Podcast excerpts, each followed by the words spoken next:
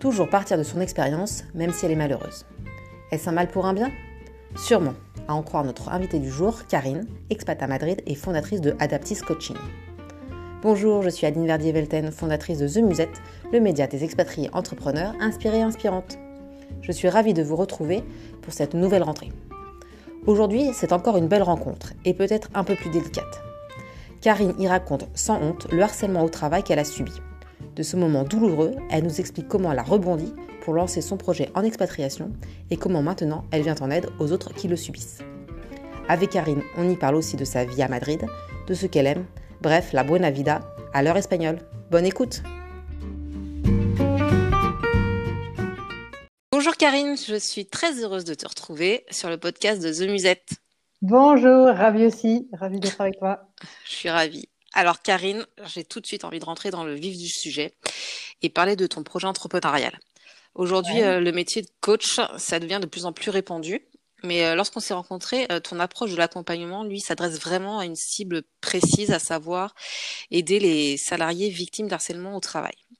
Alors, est-ce que tu peux nous raconter ton histoire et donc ton projet dont il découle ?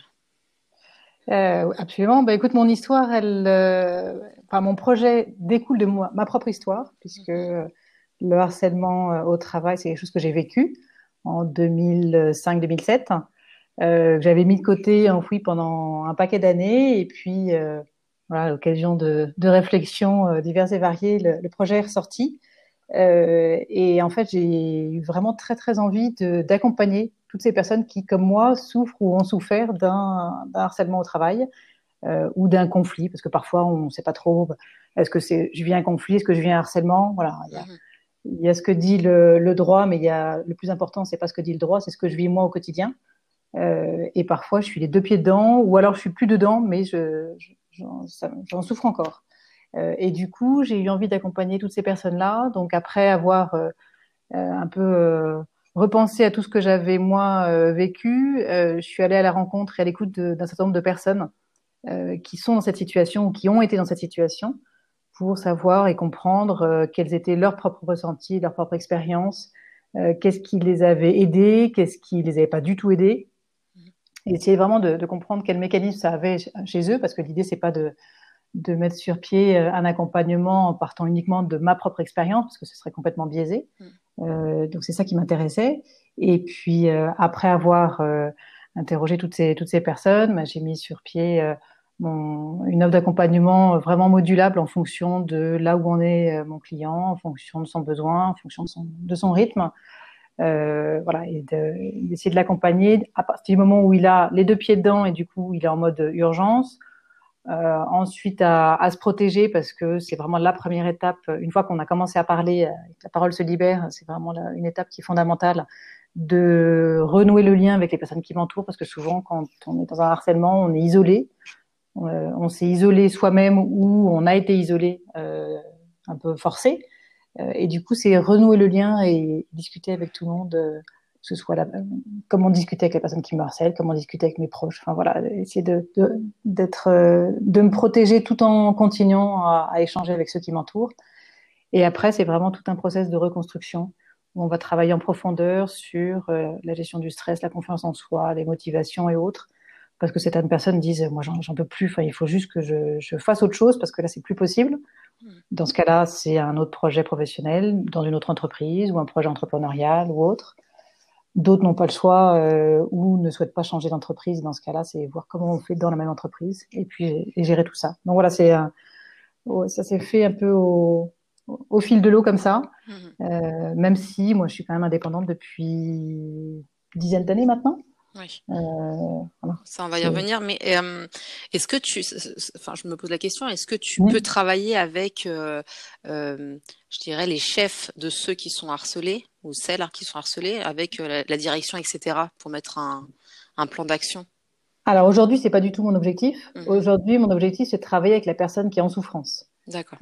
C'est d'accompagner cette personne-là. C'est pas du tout d'aller voir si comment se passe son management, son manager, et qu'est-ce que je peux faire pour que la situation soit différente pour cette personne-là. Même si ça rentre dans mon champ mon champ de travail, tu vois, pas plus tard que la semaine dernière, non, pas plus tard que... Enfin bref, au mois de juin, c'est vrai. Oui, c'est ça. J'ai interviewé une personne qui vient de rédiger un livre qui s'appelle « L'approche systémique des organisations ».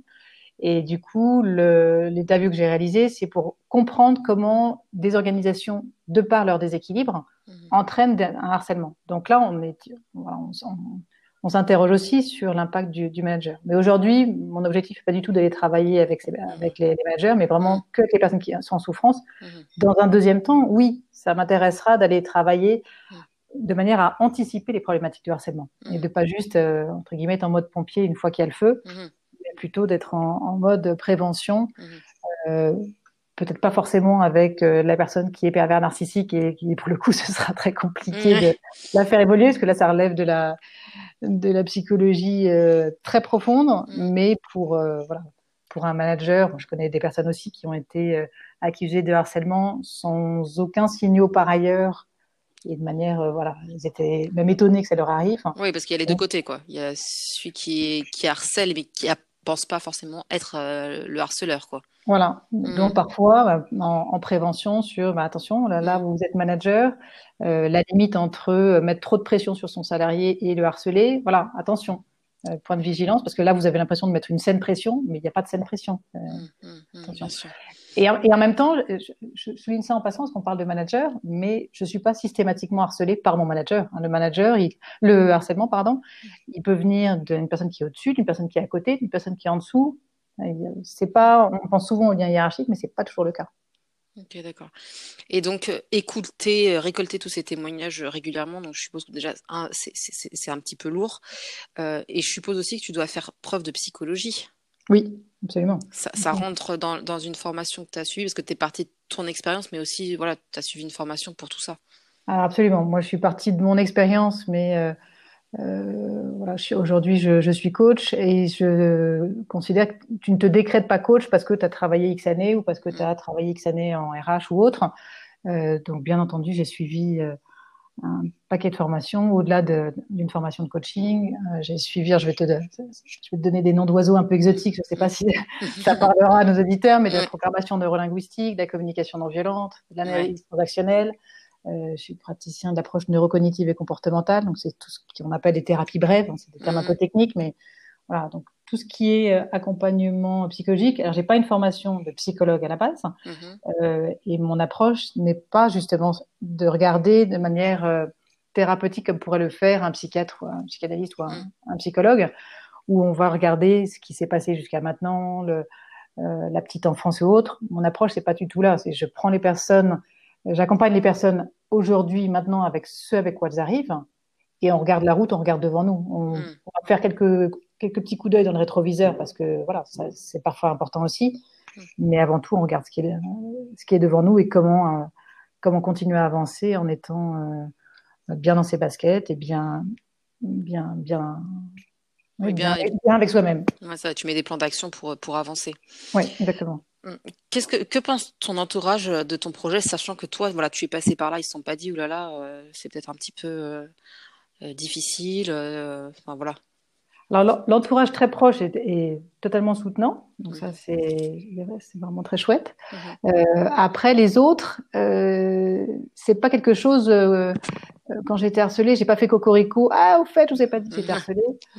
Donc, j'ai un certain nombre de personnes qui me disent « Ah, mais je savais pas du tout que c'était arrivé, tu m'avais rien dit, etc. » Parce que quand ça nous arrive, on n'en est pas très fiers. On se dit « Mais j'ai forcément une part de responsabilité dans ce qui m'arrive, donc pourquoi est-ce que ça m'est arrivé à moi? Qu'est-ce que j'ai fait de mal ?» Donc, on passe par tout ce cheminement qui, en fin de compte, il y a une grosse part d'erreur dans ce cheminement, mais c'est... Beaucoup de personnes qui sont harcelées passent par ce questionnement, cette phase-là. Et du coup, j'en ai pas parlé à tant de monde que ça, même à très peu de monde, quand ça m'est réellement arrivé. Donc, pour beaucoup, c'est une découverte. Et comme j'en parle très ouvertement maintenant, je le dis sur mon site internet, dans mon à propos, je le dis très, très clairement. Pour un certain nombre, ça a été une découverte. Et puis après, tu as, comme je pense, pour n'importe quelle activité qui se monte, l'éternel sceptique qui te dit oui, mais est-ce qu'il y a vraiment une demande ? Je ne suis pas sûre quand même, parce que des gens harcelés, il n'y en a pas tant que ça. J'y viendrai plus tard justement, je suis tout à fait d'accord.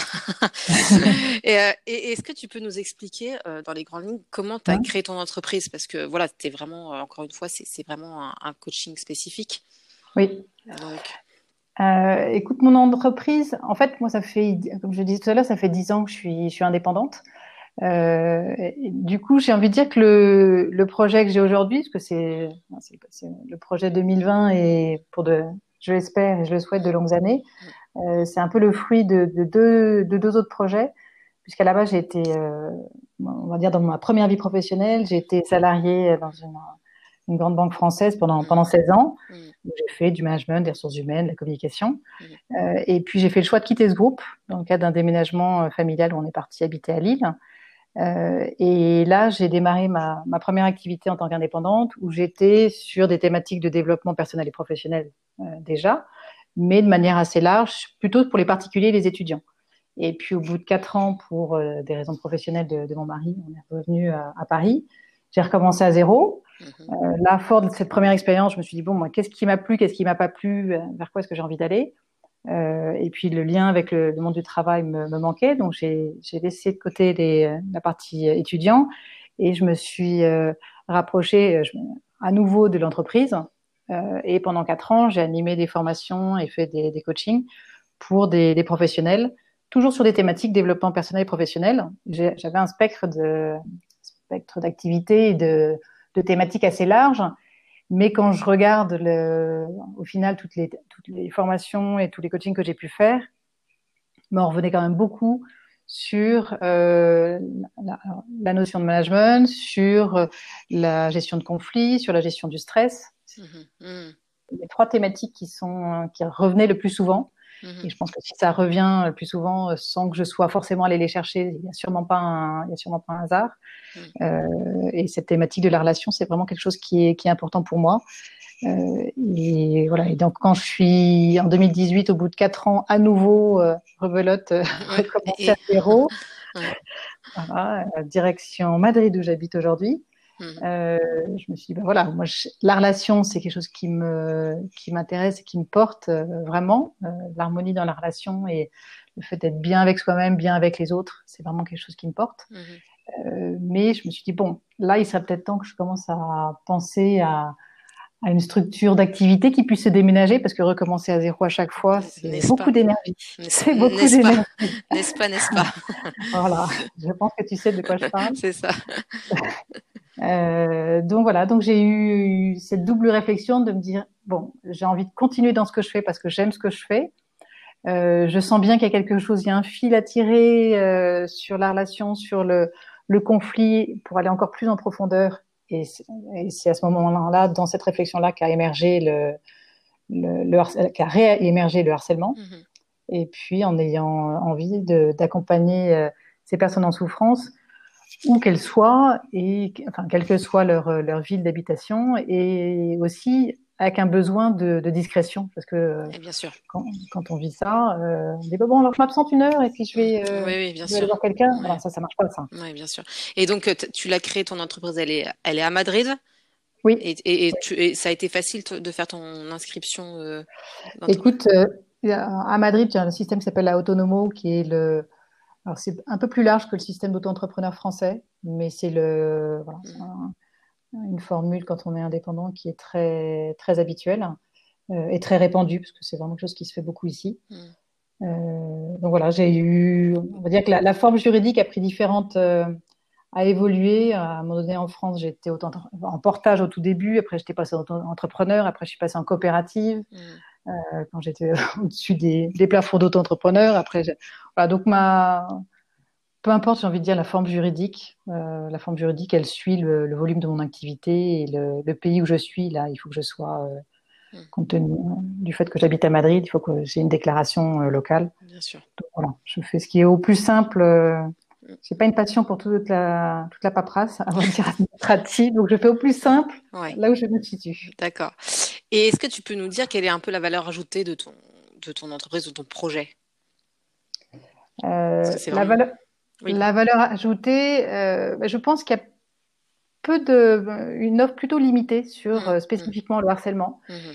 Et pour avoir regardé un peu ce qui se faisait en France, il y a un certain nombre d'offres qui sont proposées où on parle de risques psychosociaux, les fameux RPS, de qualité de vie au travail, de manière un peu générique, dont le harcèlement. Mais une offre qui soit vraiment spécifique sur le harcèlement pour ces personnes-là, il y en a extrêmement peu, voire pas. Et du coup, voilà. Donc, tu te différencies là-dessus, ouais. Voilà, c'est vraiment la grosse différenciation. Après, le fait que je l'ai vécu, je pense que ça amène aussi un plus parce que je sens tout de suite dans les connexions avec mes clients, à partir du moment où ils le savent, puisque c'est marqué noir sur blanc sur mon site internet, je sens qu'il y a une connexion qui n'est pas la même. Alors, c'est pas pour autant que tu es obligé systématiquement d'avoir les mêmes expériences que tes clients pour être en capacité de les accompagner, hein, c'est pas ce que je dis. Oui, mais ça amène une proximité. Parce qu'ils savent de quoi tu parles, quoi. Exactement. Parce que, encore une fois, très souvent, quand tu es les deux pieds dedans, tu te dis, mais de toute façon, je vais raconter mon histoire et dans le meilleur des cas, on me croira peut-être un peu et encore, et puis on se dira que j'ai forcément fait une boulette quelque part et qu'il y a un truc qui va pas, quoi. Alors que c'est pas forcément le cas. Donc, ça, parce qu'on a un harcèlement. Enfin, qu'on est harcelé, qu'on a un problème psychologique, la problématique, elle n'est pas là. Il faut renverser la façon de voir les choses. Et puis, et j'ai vraiment une volonté d'avoir une approche qui est modulable, comme je te disais tout à l'heure, modulable selon là où en est mon client. Je propose un certain nombre d'étapes et de pas successifs, parce que c'est ce qui, d'après moi, fait sens. Mais après, si pour... un client me dit « non, ce pas-là, j'ai pas envie de le faire, je saute au pas suivant », c'est OK, j'ai aucun problème là-dessus. Et est-ce que ta clientèle, elle est plus féminine? Parce que voilà, généralement, alors c'est peut-être quelque chose qui sont ancrés dans les esprits, on pense harcèlement féminin, bien qu'il doit y avoir du harcèlement masculin, mais toi, ta clientèle, jusqu'ici, elle est plus féminine? J'ai des hommes et des femmes. Effectivement, comme tu le dis, on pense plus fréquemment, quand on pense harcèlement, on se dit « c'est encore une femme parce qu'il y a peut-être un émotionnel plus important ou pas. » Mais non. Et non, c'est, pour le coup, c'est... Alors, je pourrais pas te donner de statistiques en te disant sur les X harcelés en France, il y en a tant d'hommes, tant de femmes, ça, j'ai pas sur le harcèlement au travail, j'ai pas cette statistique-là, et à la rigueur, c'est pas ça qui m'intéresse. Moi, ce que je vois, c'est que j'ai des hommes et des femmes. Après, ça se voit de manière différente, tu vois, j'en discutais avec une personne, avec un homme il y a très peu de temps, qui me disait « quand moi j'ai été harcelée, personne à mon travail n'aurait pu dire que j'étais harcelée. Oui. Parce que je ne le montrais pas. Et le seul signe extérieur, pour moi, le seul signe extérieur vraiment visible, c'est le fait que j'ai fondu, j'ai perdu je ne sais pas combien de kilos, je ne me souviens plus combien de kilos il avait perdu, mais j'ai fondu. Mais un regard extérieur pourrait très bien se dire « dis donc, un tel, il a fait beaucoup de sport et du coup, il est hyper fit en ce moment, il prend soin de sa ligne. » Non, pas du tout, c'est juste qu'il était rongé de l'intérieur et que du coup, ça lui faisait perdre du poids. Mais, donc, c'est pas que les femmes qui sont harcelées, c'est hommes et femmes. Et mes clients sont hommes et femmes. Et est-ce qu'en Espagne, donc là où tu vis, tu as l'impression que ce problème de harcèlement, il est pris avec sérieux comme dans d'autres pays ou pas, ou t'entends pas trop parler, je sais pas.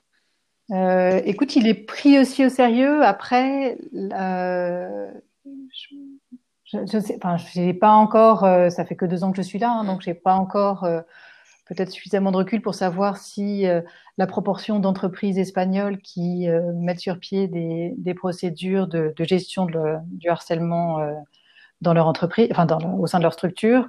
Par rapport à la France, je ne sais pas si c'est plus ou moins.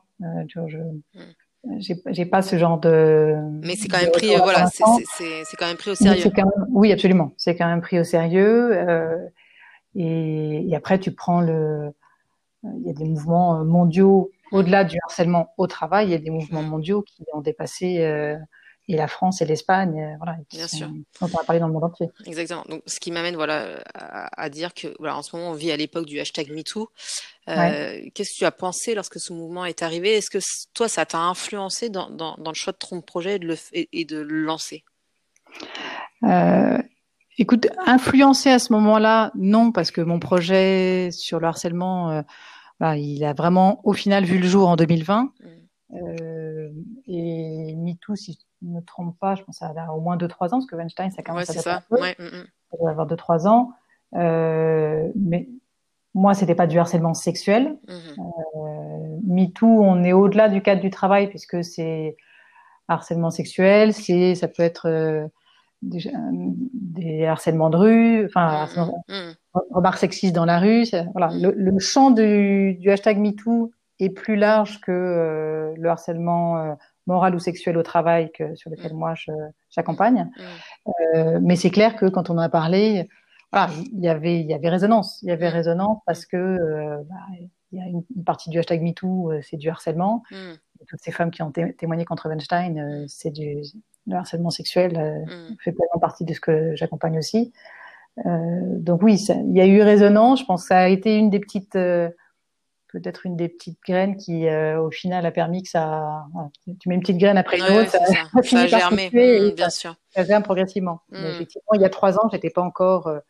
J'étais pas encore à ce stade, j'étais à Paris, j'avais mon activité qui fonctionnait bien à Paris. J'en étais pas à me dire, tiens, et si je faisais autre chose, ce serait quoi? Parce que j'étais très contente de ce que je faisais aussi. Oui, et que ça soit clair pour nos auditeurs, tu fais le harcèlement moral, mais aussi voilà, le harcèlement sexuel, malheureusement, c'est pas...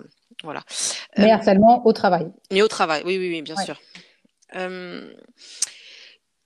J'allais te demander, voilà, donc comme tu disais tout à l'heure, tu as travaillé longtemps dans une grande banque française. Là, tu es indépendant depuis un moment. Est-ce que tu préfères ce choix de vie? Rétrospectivement, oui. Ce qui veut dire. C'est vrai que le choix de vie de l'indépendante. C'est pas de l'indépendante. Oui. Je t'avouerais que quand tu passes 16 ans dans une grande entreprise, pour toi, la vie professionnelle, enfin pour moi, je vais parler de moi, la vie professionnelle s'arrêtait à la porte de cette entreprise. C'est-à-dire que je n'imaginais pas une seconde que je pouvais faire, il pouvait y avoir un après, parce que j'ai eu la chance de faire des postes qui à chaque fois m'intéressaient. Et puis ça, t'as une mobilité interne qui fait que tu vas pas rester pendant 10 ans à faire la même chose.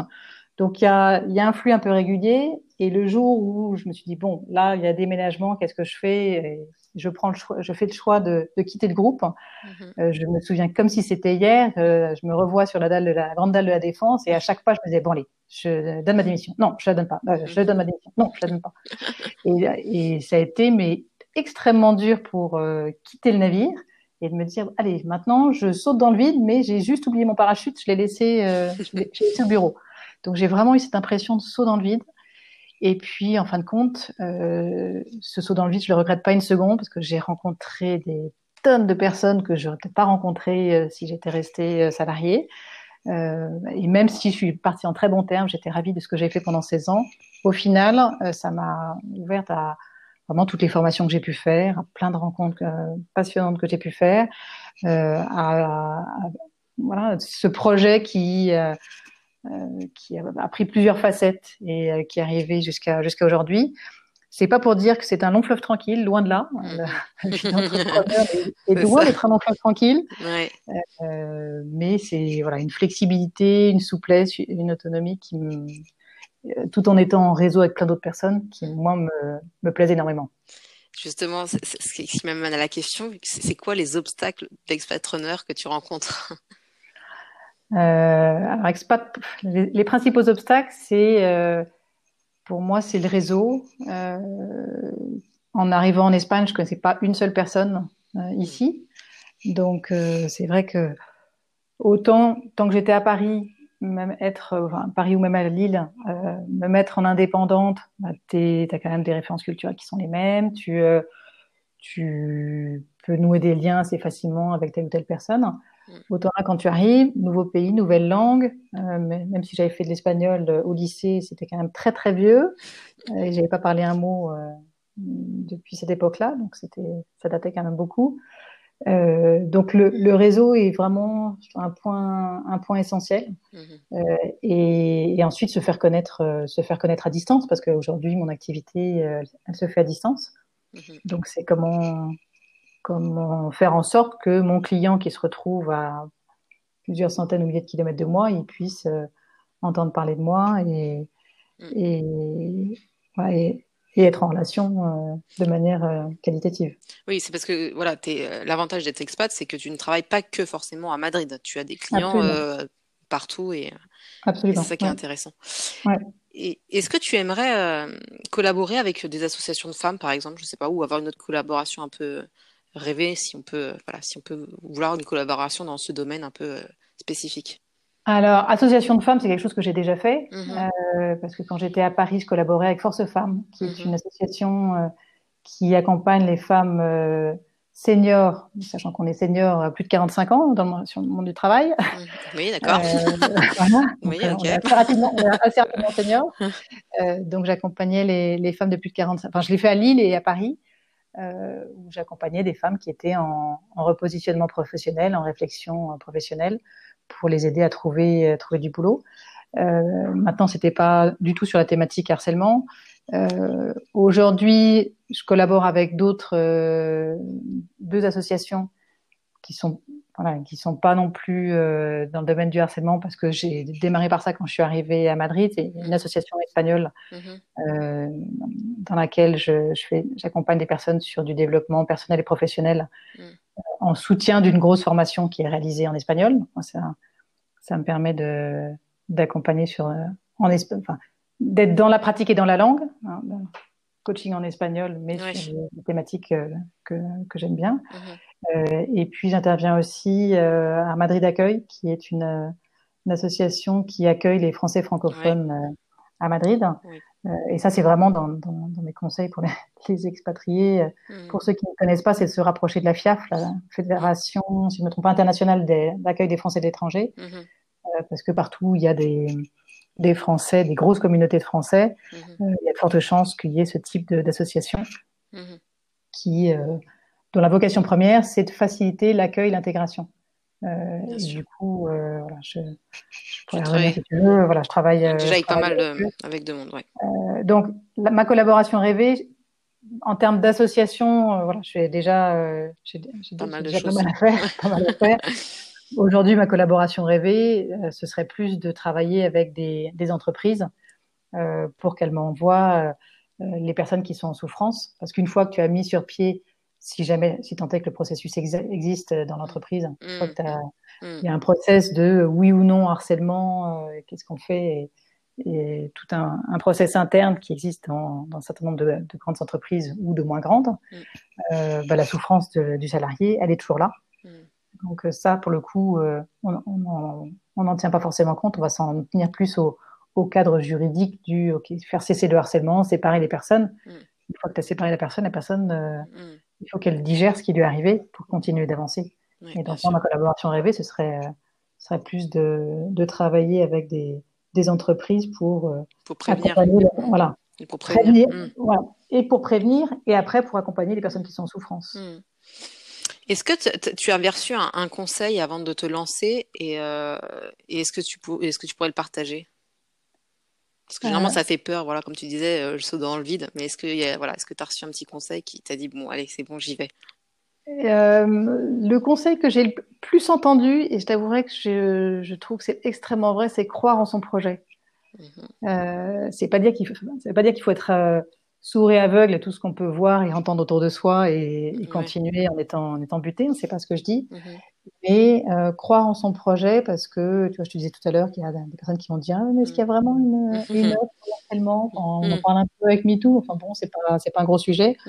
Okay, donc ça, ce type de personnes-là, fermer des écoutilles pour ne pas écouter ce genre de choses. Et puis, la vie d'entrepreneur, c'est pas, je dis, c'est pas un long fleuve tranquille. Ouais, c'est ça. Il y a un mois où tu vas avoir une demande incroyable, et puis le mois suivant, moins. Donc là, tu te dis, ah zut, qu'est-ce qui s'est passé? Qu'est-ce que j'ai fait? Est-ce que c'est suffisamment clair? Est-ce que ma communication était bonne? Est-ce que? Et puis tu rectifies, puis ça fait un peu le yo-yo comme ça. Si c'était un flux continu, régulier, bien équilibré, ce serait très simple. Et je pense qu'il y a beaucoup de gens qui se lanceraient dans cette aventure. C'est ça. Mais voilà, ce qui en fait la complexité, c'est les aléas, les changements de rythme, la gestion de ses propres vacances, parce que on est comme tout le monde, on a besoin de vacances en fait, c'est un truc incroyable. C'est fou, hein. Oh là là, la découverte, la découverte. C'est un truc de fou. Ok. Et donc tout à l'heure tu disais voilà que tu avais déménagé à Lille, donc c'était déjà une espèce de première expatriation, même ça reste en France, parce que de toute façon il faut se refaire des connaissances, se refaire un réseau, puis bon là t'as bougé à Madrid. Ouais. Est-ce que tu as vécu, comment tu as vécu ce statut de entre guillemets conjoint suiveur qui des fois peut être un peu restrictif, cloisonnant?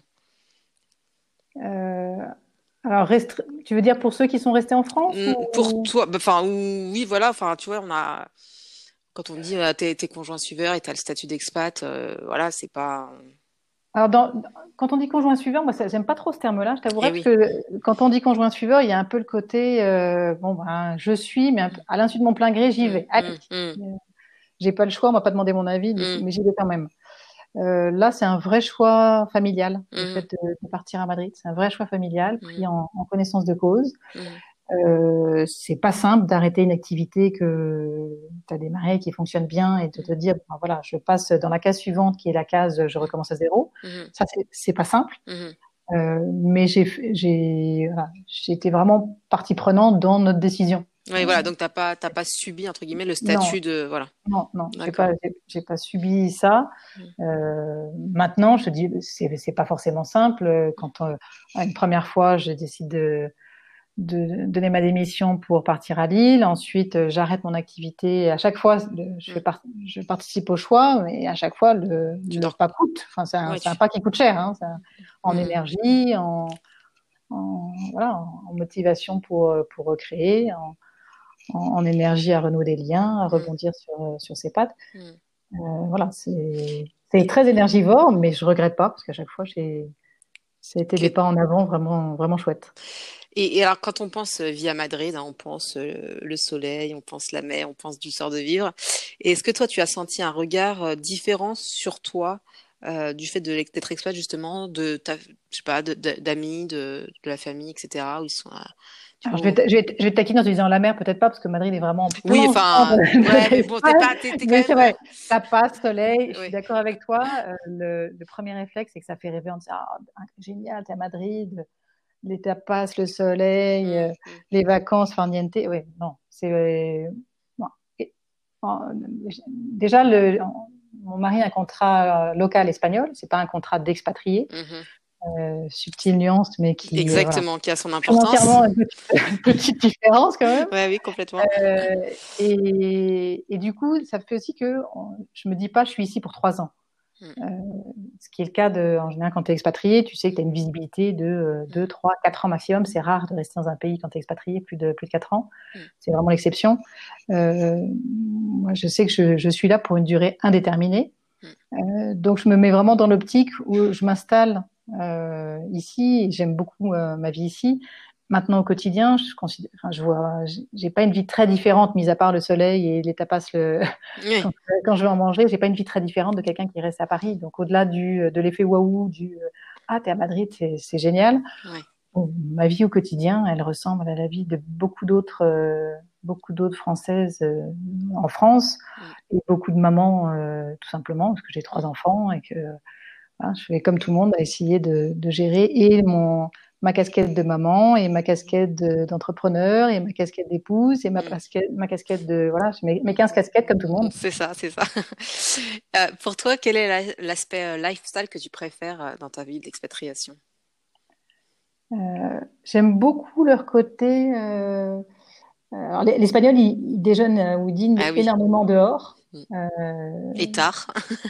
Alors ça, oui, ça trop tard. Ça, c'est pas la partie que je préfère. Moi, j'ai pas faim à 22h, j'ai faim à 20h, 21h, pas à 22h. Ça, et pareil, le déjeuner à 15-16h, ça m'arrive, j'ai un peu de mal. Donc, c'est pas l'aspect que je préfère, mais en revanche, le côté très convivial où tu vas c'est ce qu'on appelle le pica-pica, le pic-pic. Tu mets plein de petits plats et tout le monde partage, tout le monde pique à droite, à gauche. Et je trouve que ça, c'est extrêmement sympa et convivial. Et je ne me lasse pas de m'étonner à chaque fois que je me promène dans Madrid ou quand on va dans d'autres villes. Mmh. Les bars ne désemplissent pas de toute la journée. Ah oui. Tu vas en France, tu as quand même des pics. Oui, bien sûr. En termes de restauration, tu as des pics. En termes de boissons alcoolisées ou non alcoolisées, tu as quand même des pics dans la journée et du coup des temps un peu plus calmes. Mmh. Tu prends une terrasse à Madrid, elle ne désemplisse pas de la journée parce que tu vas voir le petit café du matin avant d'aller au boulot à 8-9 heures. Après, tu as ce qu'ils appellent leur petit-déj, qui est la pause milieu de matinée qui sera plutôt vers 11 heures. Après, pour certains, tu vas pas avoir un petit apéro, le déjeuner à 14 heures, 15 heures. Et puis ensuite, le petit café vers 16 heures. Et puis, tu atterris à la pause café de l'après-midi, tu enchaînes sur l'apéro. Enfin, je dis pas que c'est la même personne qui va faire la même chose d'un bout à l'autre, mais tu auras toujours quelqu'un et les terrasses ne désemplissent pas. Et parfois, je suis étonnée parce que les horaires sont tellement différents. C'est une qualité de vie, tout à fait. Ouais. La vie, et quelle spécificité entrepreneuriale tu retiendrais d'Espagne en tout cas, oui. Alors, l'entrepreneuriat, je pense que c'est quelque chose qui est... Enfin, entrepreneuriat ou le fait d'avoir plusieurs activités, c'est vraiment quelque chose qui est très présent en Espagne parce que problème économique oblige sur l'histoire récente d'Espagne, avoir plusieurs jobs, c'est vraiment quelque chose qui était très pratiqué, qu'il est encore par certains, mais un petit peu moins parce que le contexte économique s'est quand même grandement amélioré. Mais pendant très longtemps, c'était vraiment quelque chose d'habituel. Donc le fait peut-être que pour certains c'est plus du salariat que de l'entrepreneuriat. Mais pour autant, tu vois, je parlais du statut d'autonomo, c'est vraiment un statut qui est très répandu et que je peux très bien avoir en complément d'une activité salariée ou en activité à temps plein. Donc il y a une grande flexibilité de ce côté-là. Ok. Est-ce que tu as un mantra qui t'accompagne ? Alors moi, le mot que j'aime bien, la petite phrase que je me dis de temps en temps, c'est « think pink », voir la vie en rose. C'est positif tout ça. Voilà, je trouve ça, j'aime bien. C'est pas de l'optimisme à tout craint, mais j'aime bien essayer de voir le côté positif des choses et quand...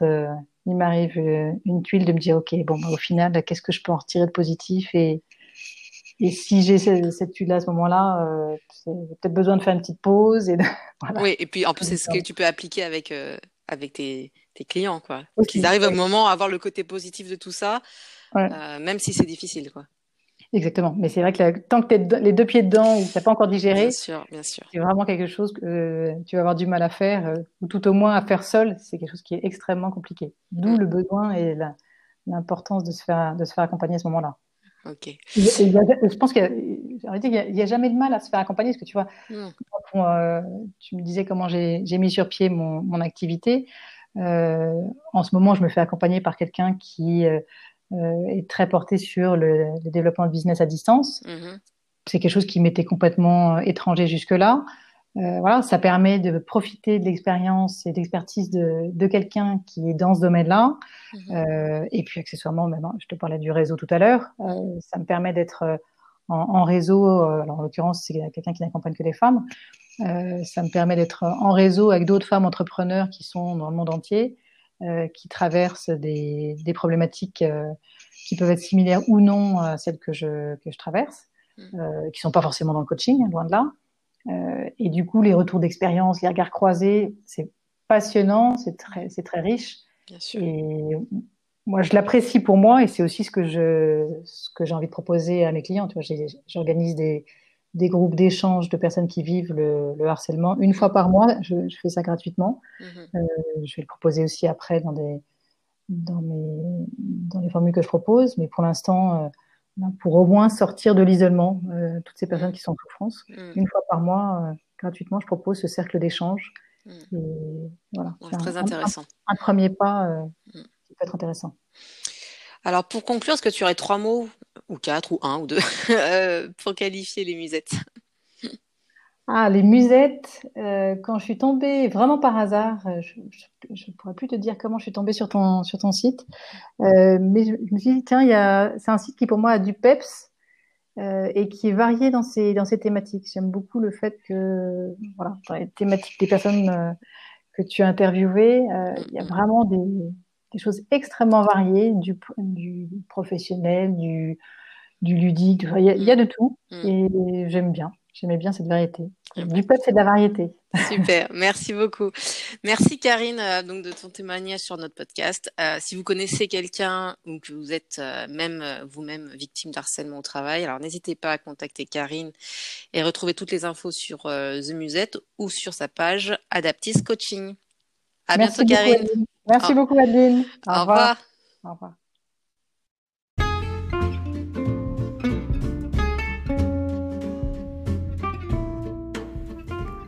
Et voilà, ce nouvel échange est terminé. J'espère que vous aurez aimé écouter l'histoire de Carine, découvrir son parcours et sa vision de l'expatriation. Pour en savoir plus sur Carine, foncez lire son interview sur themusette.com. Et n'hésitez pas à mettre des étoiles sur les différentes plateformes pour faire briller les projets de ces talentueuses expatpreneurs partout dans le monde. À bientôt pour un prochain podcast d'Expatpreneurs.